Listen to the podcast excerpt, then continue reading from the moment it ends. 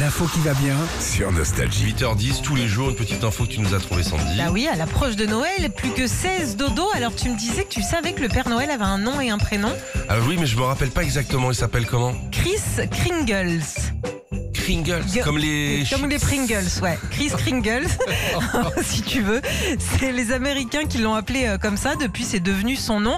Et à la base, bien sûr, ça vient de l'allemand, un Chris Kindle, qui veut dire l'enfant de Dieu. D'accord. Voilà, tout par de là.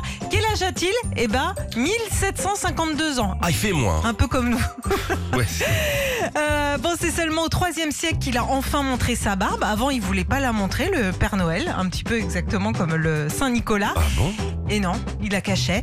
Et on raconte même euh, qu'à l'époque, il balançait des sacs d'or comme ça chez les gens. Allez, tiens, un sac d'or, Et deux pourquoi il sacs fait d'or. pas ça Et ben non, maintenant, il balance des mon chéri.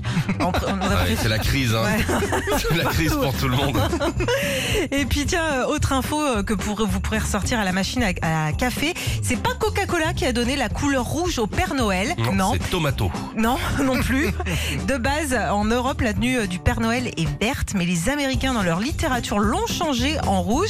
En revanche, c'est bien Coca-Cola qui lui a fait cette barbe blanche, la grosse ceinture et son gros Ah, bide. d'accord, je vous avais dit que le Père Noël était vert au début. Oui. J'ai vu chez Gamme Vert.